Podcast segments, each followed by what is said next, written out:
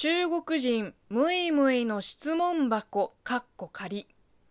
こんばんは。職業中国人のムイムイです、えー、今日なんですけれども中国在住の中国人の方からお便りをいただきましたので紹介したいと思います。この方はですね15年前に留学で来日されてで大学で日本語を専攻していたにもかかわらず来日当初は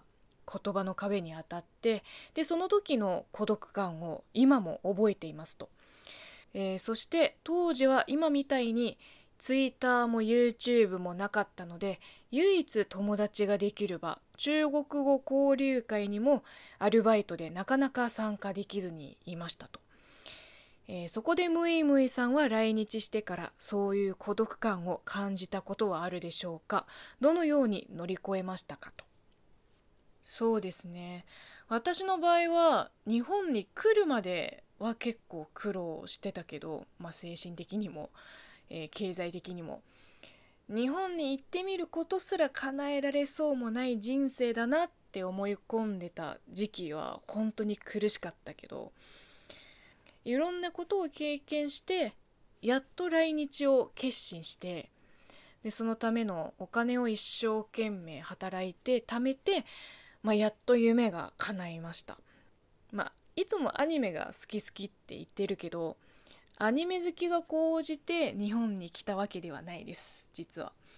通訳翻訳あとイベント MC の仕事を、まあ、自分の軸に据えるためにもちろんそれぞれの技術も大事ですけど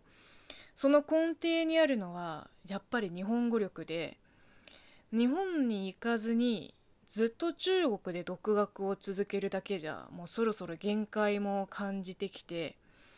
一度は諦めた夢だけどやっぱりどうしても日本に行きたくてもう28だけどもう28だからこそ留学に行けるのはもうこれがラストチャンスだとなんとなく思っていました。わがままできるのも無茶ができるのもこれが最後だなって。やらずに後悔するよりやってから後悔した方がいいって言うじゃん。それで覚悟を決めて日本に来ました、まあ、しかも留学先が専門学校で同級生たちも18前後の子ばっかりでもう国の壁じゃなくて年の壁もあることだから普通の留学生ならもしかしたらねひよってたかもしれないけど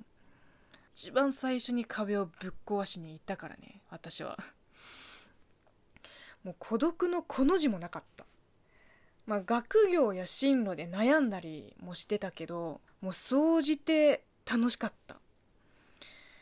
これもしかしたら成人してから一番楽しかった2年間かもしれない。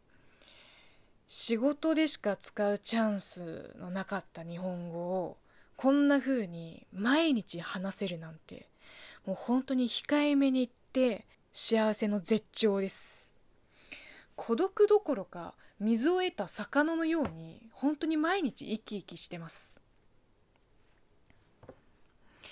でお便りの続きがまだありますので読みます。また日本でアナウンサーを目指してるとおっしゃってましたがニュースやラジオ放送などいろいろあると思いますがムイムイさんはどの分野に興味がありますか？これからももっと頑張ってください応援しますよ